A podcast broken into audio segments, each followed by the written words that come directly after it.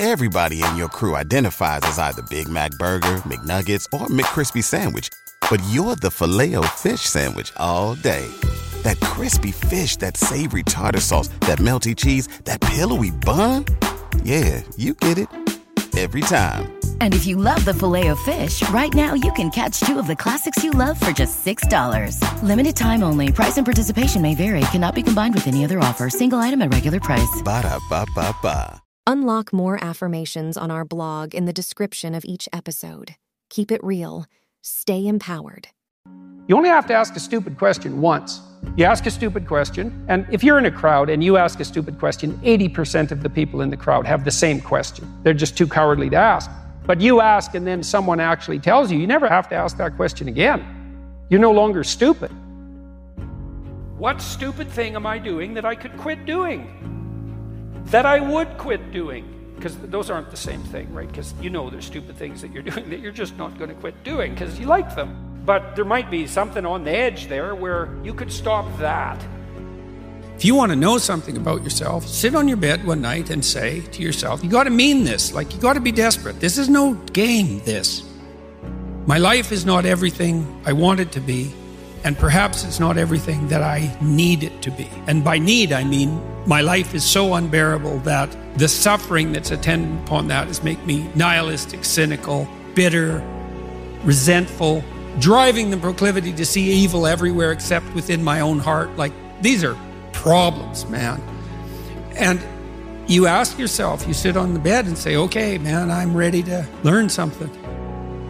What's one thing I'm doing wrong that I know I'm doing wrong that I could fix, that I would fix?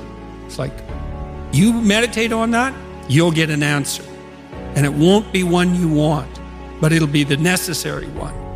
You know, and it, it's often something that will point you to small things. Like that works. You start making those micro improvements, like real micro improvements, real on the ground, actual micro improvements to things you know that are wrong, you'll improve unbelievably rapidly. The, the great people I know are brutally truthful to themselves and other people, and they have insanely adventurous lives. Get rid of everything you say that you only say to impress other people and just see if you can say what you believe to be true. That's an adventure. That's the thing about the truth, you know?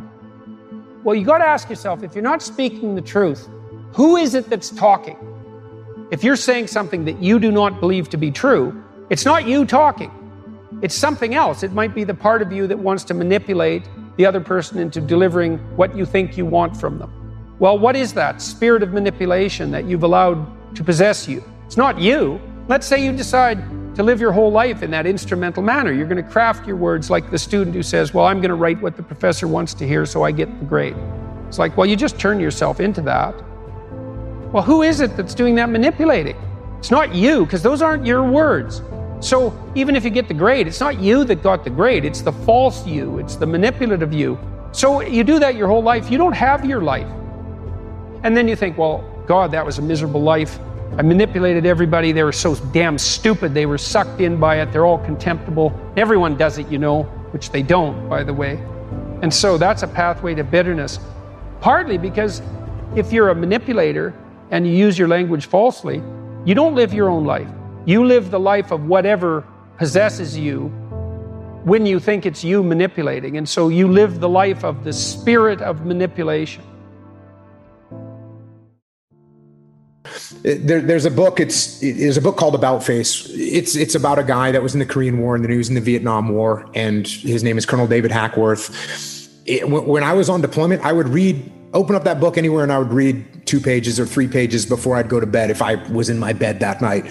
And and there were so many lessons that correlated to what I was actually going through. And a, a real obvious example was when you read, you can learn, and you don't have to you don't have to go through the school of hard knocks. You don't have to get punched in the face repeatedly with things that turn out to be situations that other people have absolutely gone through. The, the, the, the, level of capability increases so much by seeing something one single time. Well, if I see something one time, I, am I'm, I'm infinitely better than if I'd never seen it before. It's like those you know, those little puzzles. They give you a little puzzle, some kind of a mind bender, right? The mind benders only work on you one time. The riddle only works on you one time. Then you go, I, I know the answer to that. Eh, that's the answer. You know, you never get fooled by that again. So just knowing, just seeing it one time, you're infinitely better. So when you read enough, you're capturing all these lessons. Of course, you want to put the book on. You want to become that person. That can rattle you up, man. Especially if the person is thinking all sorts of things that you've never thought. I mean, I love reading for that reason. I could pick my peers too, which I really loved. It's like, well, you know, I have these people around me, but then there's these people who who've lived before me and in different places and I can set them up on my shelf. I can enter into their world and I can benefit from everything they've thought and saturate myself with that person.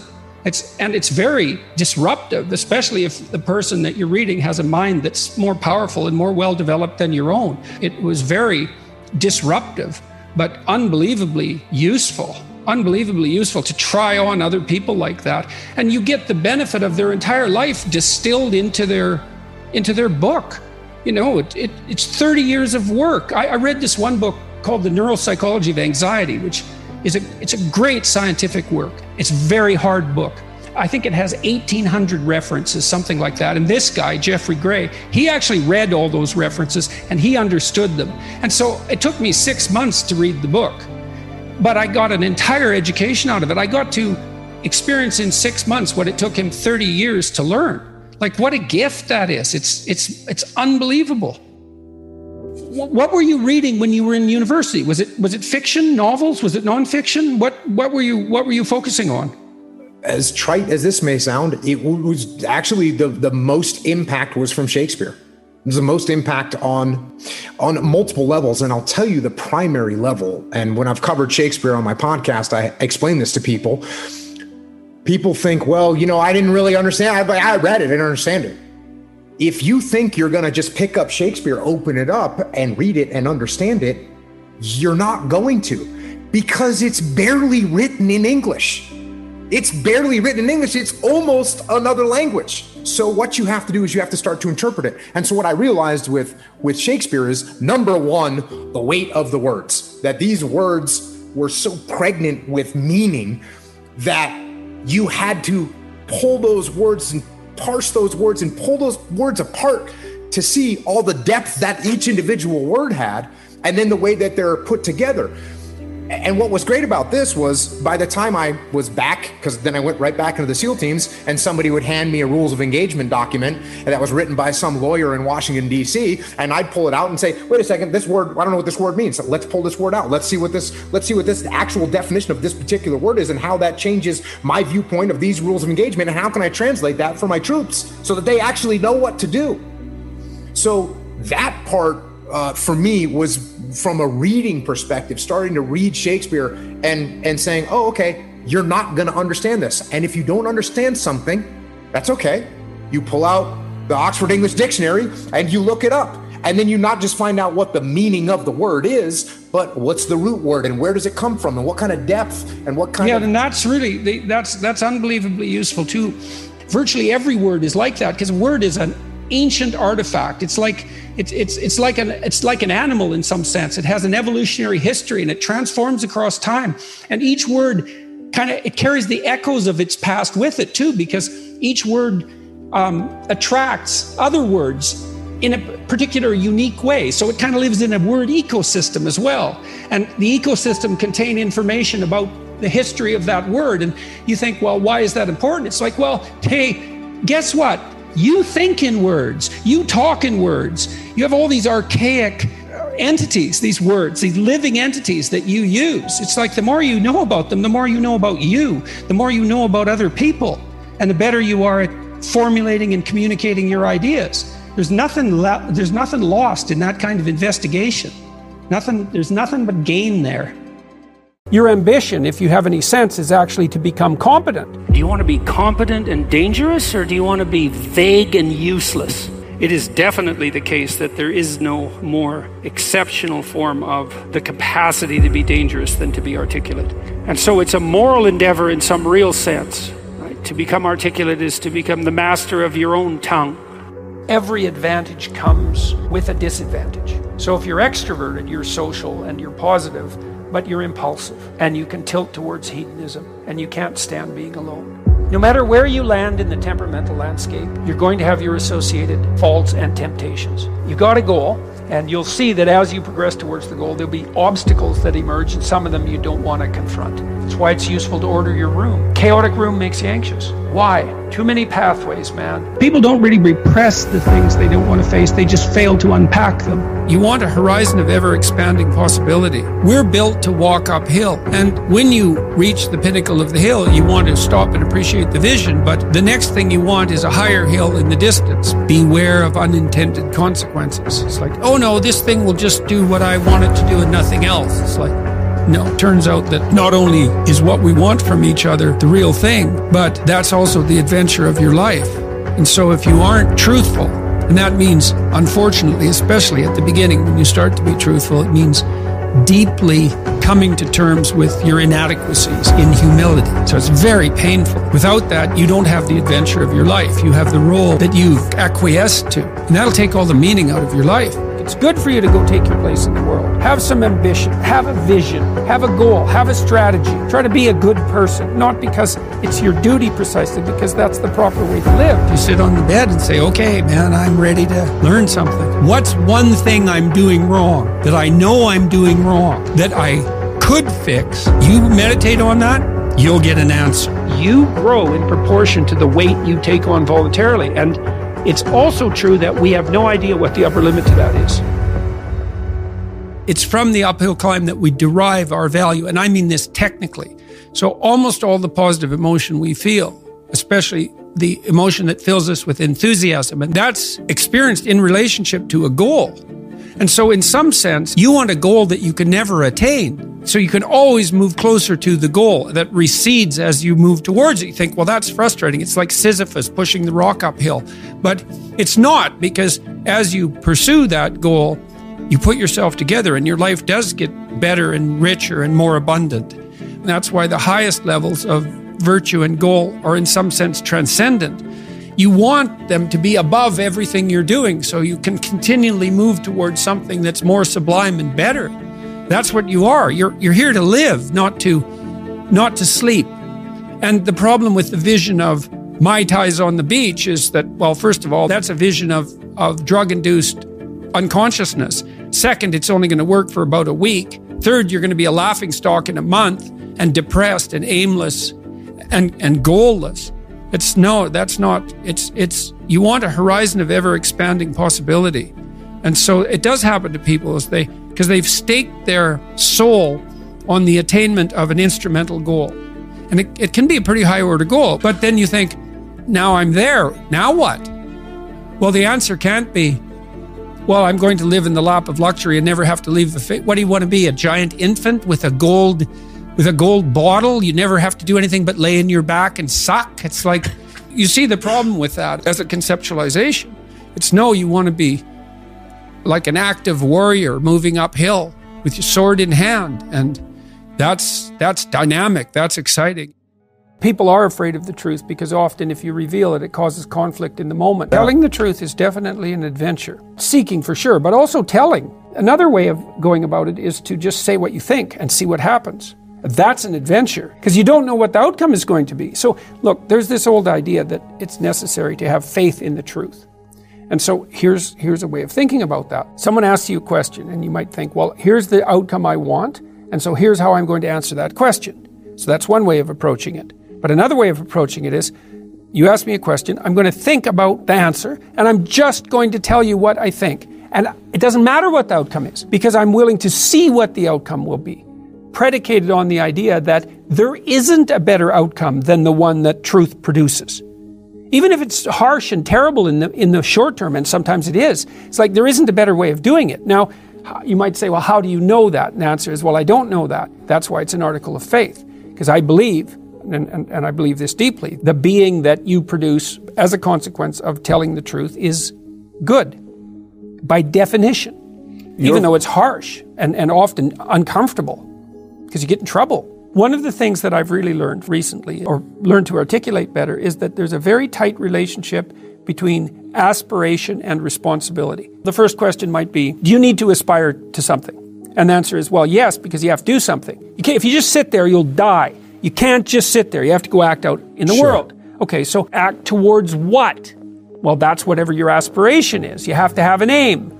Okay, well, what should the aim be? Well, it should be something worth doing, let's say. Why do something that you don't feel is worth doing? What do you think's worth doing? Well, if you watch other people and, and you judge when they're doing something worthwhile, you usually judge them positively if you see that they're taking responsibility, at least for themselves. What do you want to be completely useless so other people have to take care of you? That's pretty pathetic. And maybe you could get your act together so you're taking care of yourself and your family. And maybe you could even do better than that and take care of yourself and your family and your community. Well, good for you. That's, that's responsibility and that's an aim. Well, here's one of the things that's cool about that is that your life doesn't have meaning without aspiration or an aim. Okay, so you need a hierarchy of values. There's got to be something at the top. It's got to be something important. If you don't have that, your life doesn't have any meaning. So if you criticize the hierarchy or even the ideas of idea of hierarchy, you destroy the idea of aspiration. And then people have nothing. Well, that's not helpful. People are built for a struggle and they're built for a weight, and you want to take on a heavy burden voluntarily. See if you can put yourself together. See what you can do out in the world while you're waiting to die. It's an all in game. It better be worthwhile. If you gaze into the abyss long enough, you see the light, not the darkness. I'm betting my life on it. Bring it on. The adventure along the route, man. And I would say, where's that adventure to be found? You don't want someone else's fate. Man, your fate's enough, and your adventure's enough. It's plenty. It's more than you can ever fully realize. And so that's also part of the reason that we all believe that the individual has some intrinsic dignity. It's don't be so sure that your position and your room is so damn trivial. It might be your attitude towards it that's trivial. And if you're in dire straits and dire circumstances, just look at how much opportunity you have to make things better. Well, maybe the same thing's true of life, right? You bind yourself to it. And the tighter you bind yourself to it, the more you find out what it is. And that's like a radical embrace. We're built to walk uphill. And when you reach the pinnacle of the hill, you want to stop and appreciate the vision. But the next thing you want is a higher hill in the distance because it's from the uphill climb that we derive our value, almost all the positive emotion we feel especially the emotion that fills us with enthusiasm. That's experienced in relationship to a goal. And so, in some sense, you want a goal that you can never attain. There's nothing that makes you more formidable than verbal competence, than being able to articulate, be able to think, to marshal your arguments, right? Aim yourself in one direction. And you might say, well, I've gone halfway down this path and I found out it's wrong. Well, how do you distinguish that from just giving up? Well, that's a really hard question, right? It's, it's a moral hazard. But then the absolute is, yeah, but you have to play one of them.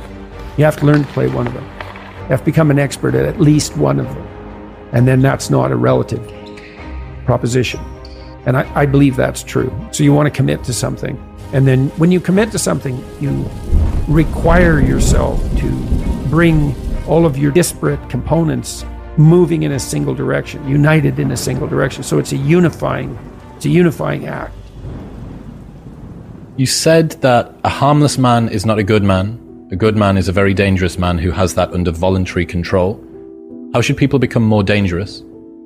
Oh, becoming more articulate is definitely, I would say, that's the primary array of weapons. I mean, physical prowess is something, and, and it's not nothing, that physical confidence that comes along with that as well but the same thing replicated at the level of the ability to communicate and to think. Um, that's a way broader field of, of battle and opportunity. In a world with seemingly infinite options, it can be challenging to decide on the best course of action for one's life. Peterson suggests that a useful approach is to focus on what bothers you or what you find most challenging. These discomforts or challenges can be an indication of where one should focus their time and energy. By leaning into what is difficult or uncomfortable, individuals can discover their strengths and find direction in their lives. Be honest with yourself about your interests, abilities, and limitations, and pursue the path that aligns most closely with your values and passions. There's a lot of things you could be bothered by, like a million things, man. But some things grip you, they bug you, and they might make you resentful and bitter because they bug you so much. Like, they're your things, man. They've got you. So then I look for a question that I would like the answer to. I would really like the answer to it. So I don't assume I already have the answer. Because I would actually really like to have the answer. So if I could get a better answer, great. And so that's the first thing. And that's like a prayer. It's like, okay, here's a mystery. I would like to delve into it further. Well, so that's humility. It's like, here's a mystery, which means I don't know. I would like to delve into it further, which means I don't know enough already. And then then comes the revelation. It's like, well, what's a revelation? Well, if you ask yourself a question, it's a real question. Do you get an answer or not? And the answer is, well, yeah, thoughts start to appear in your head. So from somewhere. That's right, from Where, somewhere. where, where do they come from? Do you have a sense? depends on what you're aiming at. It depends it depends on your intent. So imagine that your intent is to make things better. Then maybe they come from the place that's designed to make things better. Maybe your intent is to make things worse. Then they come from hell. Let's say you want to become who you could be in the fullest sense. So let's say you're someone who's going to solve some serious problems. Okay, the first thing you have to do is admit to the seriousness of the problems. That's no joke. And so the first thing is just the terror of the problem itself. And that's enough to paralyze you, right? And that's the hydra, that's the gorgon with the head of snakes. It'll mm-hmm. paralyze you and, and turn you to stone. That's the basilisk in the Harry Potter series. Mm-hmm. You look at it and it turns you to stone and lurks underneath everything, right? And it's malevolence and tragedy. And and so and so there's that. And then the next is, well, you're going to take responsibility for that? You're really going to do that, are you? That's a hell of a load, man. And so it's daunting to even consider that. And then there's the discipline and responsibility that that necessitates, which is also daunting. It's like, oh my God, the problem's that serious. I'm really going to have to get my act together in order to not contribute to it, much less solve it. And so the problem is terrible. And then the, the solution is daunting. But but the upside of that is, is like, well, there isn't anything better to have than a problem that's worth solving, like that's really worth solving. Right. And so the more of that you take on, the more you have a reason to get out of bed in the morning, no matter what. Think I'm getting up, I'm trudging forward. Doesn't matter what I'm suffering from. I've got things that need to be done. They're necessary. And that gives you that sense of purpose that is the antidote to bitterness. Okay, well, let's say you want your life to be meaningful. It's like, okay, then what you do matters. It actually matters.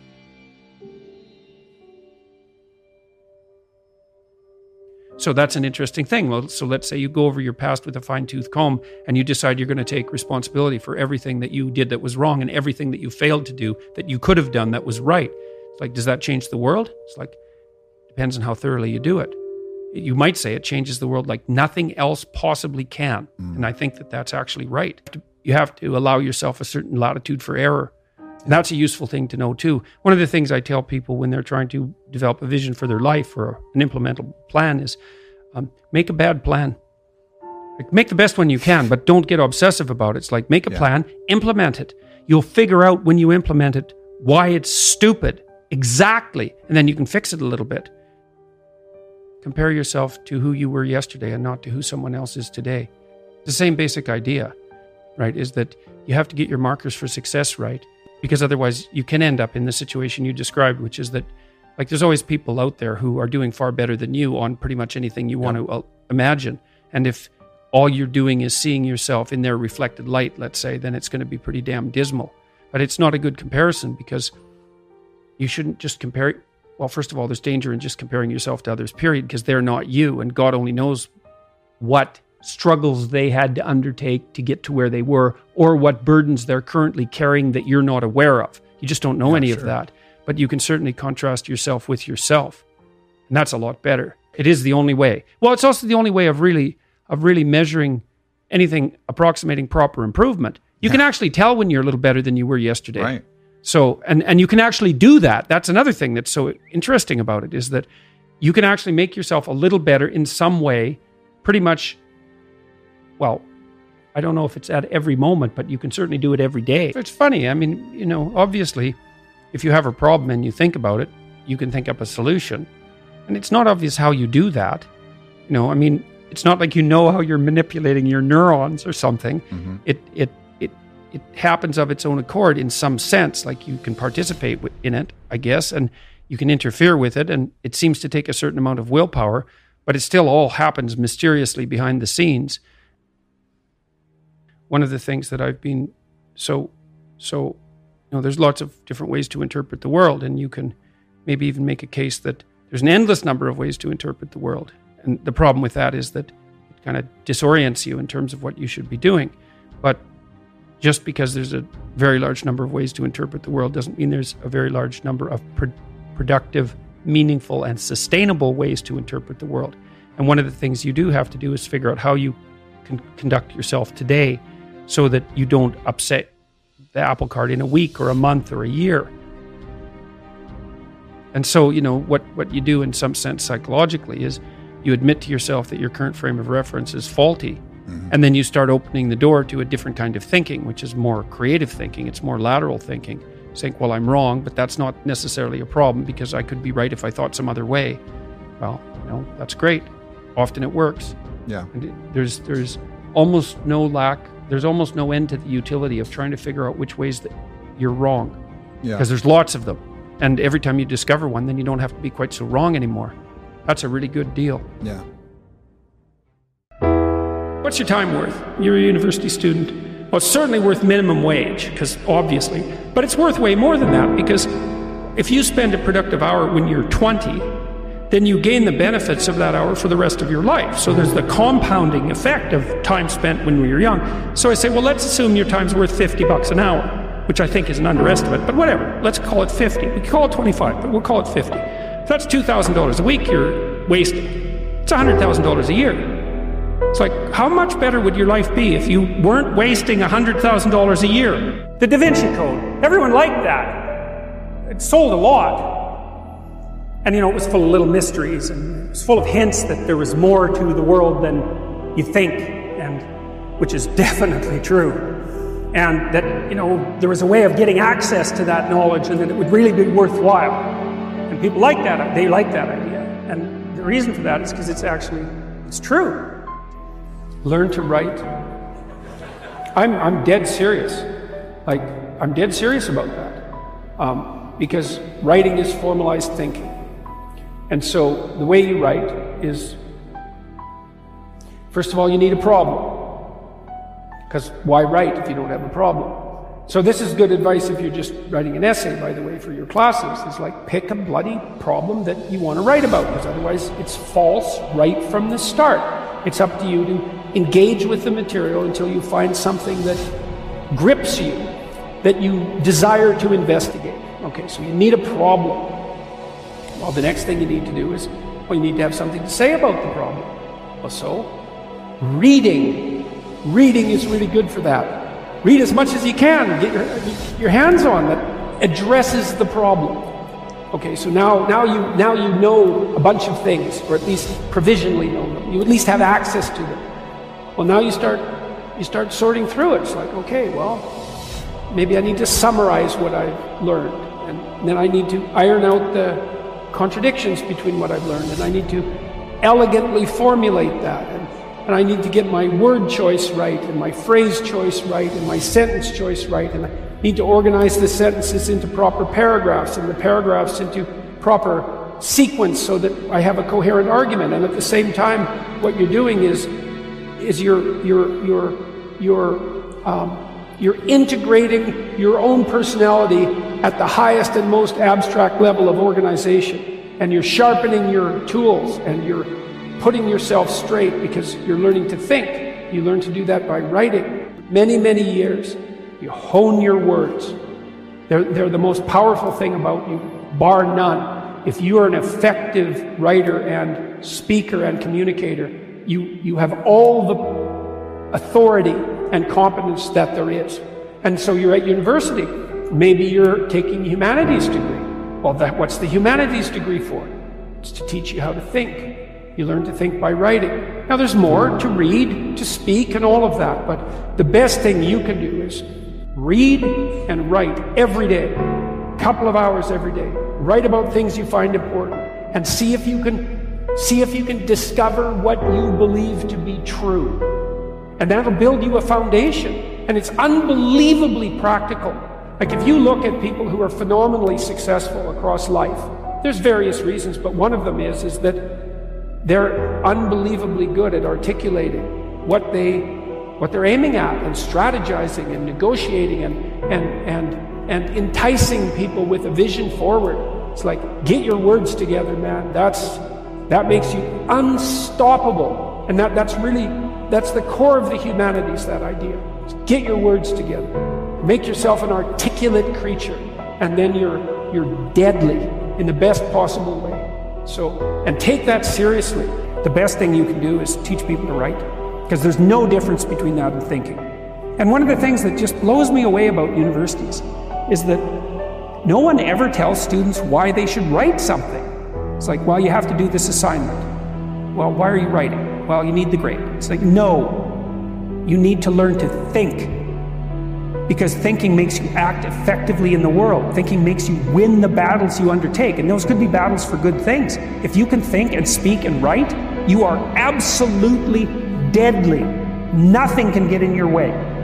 So that's why you learn to write. It's like, and I can't believe that people aren't just told that. It's, it's, it's like, it's the most powerful weapon you could possibly provide someone with.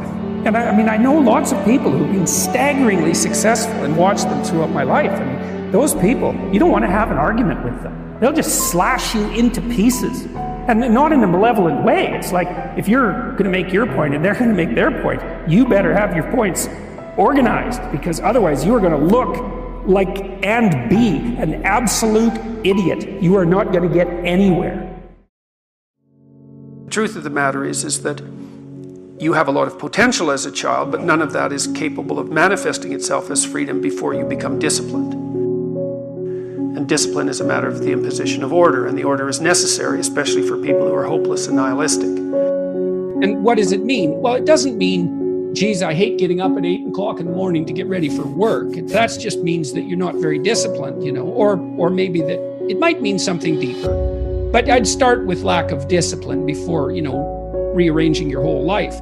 Because you might say, well, I hate getting up at eight o'clock in the morning no matter what I'm doing, and then it's not your job. I don't mean don't do difficult things. I mean, watch yourself, and if you see that you're doing things that make you hate yourself, then consider the cost of continuing. You know, if something's valuable, you'll make sacrifices to attain it. And that that discovery of sacrifice, I think that's what separates human. It's one of the f- primary factors separating human beings from animals. Because we discovered that we could let go of something we value in the present and we would gain something we value even more in the future. Lay a disciplinary structure on yourself, get the chaos in, in, in check, and then you can move towards a state that's freer it's discipline first. Like, look, if you're going to become a concert pianist, there's going to be several thousand hours of extraordinarily disciplined practice. That's the imposition of order on your potential, let's say. But what comes out of that is a much grander freedom. And so, virtually every freedom that you have in life that's true freedom is purchased at the price of discipline.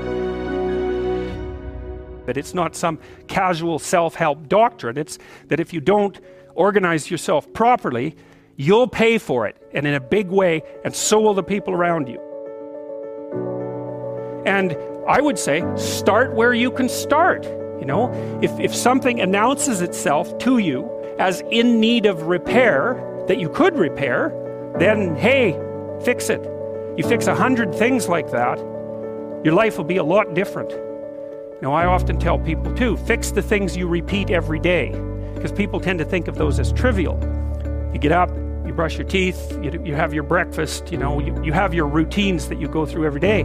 Well, th- those probably constitute 50% of your life.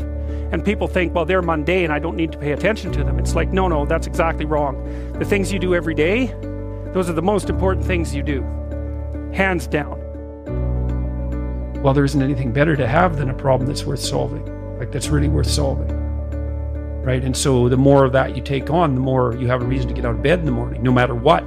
Like I'm getting up, I'm trudging forward. Doesn't matter what I'm suffering from, I've got things that need to be done. They're necessary. And that gives you that sense of purpose that is the antidote to bitterness. Mm-hmm. So, yeah, there's lots of reasons to, you know, because I've thought for a long time, imagine that, imagine you have a choice in front of you, because you do.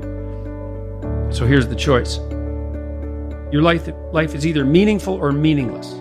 Okay, so let's go through the meaningless part first.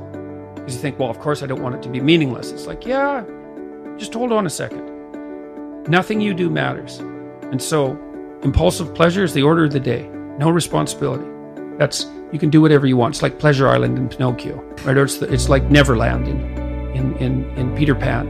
You're still a kid. You can play all the time. Yeah. Impulsive pleasure and, and no responsibility. That's the reward for meaninglessness. Well, but then the, the other side is okay, well, let's say you want your life to be meaningful. It's like, okay, then what you do matters. It actually matters, right? Make a mistake, hurts you, hurts your family, hurts the world in a deeper way than you think. And you have to be awake to that. And then you have to take it on yourself. So, so you're at a particular stage right now, and that stage would involve a particular worldview and the behaviors that go along with that. So the perceptions and behaviors. But it's not enough because you haven't mastered the whole world and you're making mistakes all the time. And then there's other neurological mechanisms that, so maybe that's a more left hemisphere phenomenon, the instantiation of that identity. Um, then there's right hemisphere mechanisms that are tracking your errors and sort of and keeping track of them. And the errors are an indication that your theory is incomplete. So it acu- the errors accumulate and the information around the errors accumulate, and another identity starts to become formulated. And it it solves all the problems your previous identity did, but also some additional ones. When you have an aha moment like that, it's the manifestation of that next identity that's that's making itself known. It's, it's mm. you know because it's being built from the bottom up. It isn't explicit yet. And then you'll encounter an explicit statement. You, you you mentioned a couple there, and they map onto that, and that's the aha. It's like, oh yes, oh yes, that's what ties together these things that I've been wrestling with in the back of my mind. Right? Someone made it explicit, and that's. Mm what well that's one of the great things about language that can also help fill in the gaps too because you yeah. then you know you, you can start to make arguments based on that observation that aha that's that's that that's the manifestation what is the consequence the long-term consequence of acting so many people especially because of the world I live in, in Instagram and social media, we, we kind of build out these personas and then yeah. we almost follow the implicit instructions that come with those personas. Well, so that's the problem right there is that I think Pinocchio is brilliant work of art. If you're a puppet and an actor, and Pinocchio is both at times in that movie, both a puppet and an actor. So why an actor? Like why is there why is there something wrong with being an actor? Well, the first question is, well, who sets your role? And then the second question is who's pulling your strings? So you've put on this front that is there to make you popular and sexy and desirable and to mask from yourself your own inadequacies. But that's a role. Well, who wrote it? And for what purpose? And you know, maybe you're acting out a tragedy. Maybe, you're acting out Narcissus. You don't know because you've put that you've put that on yourself in an attempt in some ways to deliver to people what they want, or more accurately, to look as though you're delivering to people what they want. And it's not nothing to do that, right? Because at least you're attempting, in some sense, to adapt to the social world.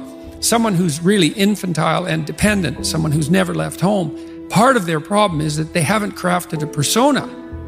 So you don't want to denigrate it entirely, but it's no substitute for the real thing. And it turns out that not only is what we want from each other the real thing, but that's also the adventure of your life. And so if you aren't truthful, and that means, unfortunately, especially at the beginning, when you start to be truthful, it means deeply coming to terms with your inadequacies in humility. So it's very painful. Without that, you don't have the adventure of your life. You have the role that has been, that you've acquiesced to. And that'll take all the meaning out of your life. Right? Imagine that the world was constituted so that the true adventure of your life emerged as a consequence of truth in speech and action. Because that would be reflective of the real you, so it would be you living. And then imagine that the adventure that would occur if you dwelled in the truth would be so overwhelming that it would justify all the suffering. I've really contended with this idea of struggle and chaos in my life and the role it plays. And once upon a time, I thought I was trying to rid my life of chaos and struggle. I thought that's why I was trying to get rich and get the Ferrari mm-hmm. and the blonde. I thought that would create a life um, free of free of struggle. But then I looked at some studies and I saw, heard about this thing called gold medal depression when Olympians come back from the Olympics and they've lost orientation. And I, yeah. and I tried to understand the role that struggle would, would would have to play for me to be a fulfilled human being for the rest of my life. We're built to walk uphill. And when you reach the pinnacle of the hill, you want to stop and appreciate the vision. But the next thing you want is a higher hill in the distance because it's the uphill climb that it's it's from the uphill climb that we derive our value and i mean this technically. So almost all the positive emotion we feel especially the emotion that fills us with enthusiasm that's experienced in relationship to a goal. And so in some sense you want a goal that you can never attain right? So you can always move closer to the goal that recedes as you move towards it. You think well that's frustrating. It's like sisyphus pushing the rock uphill.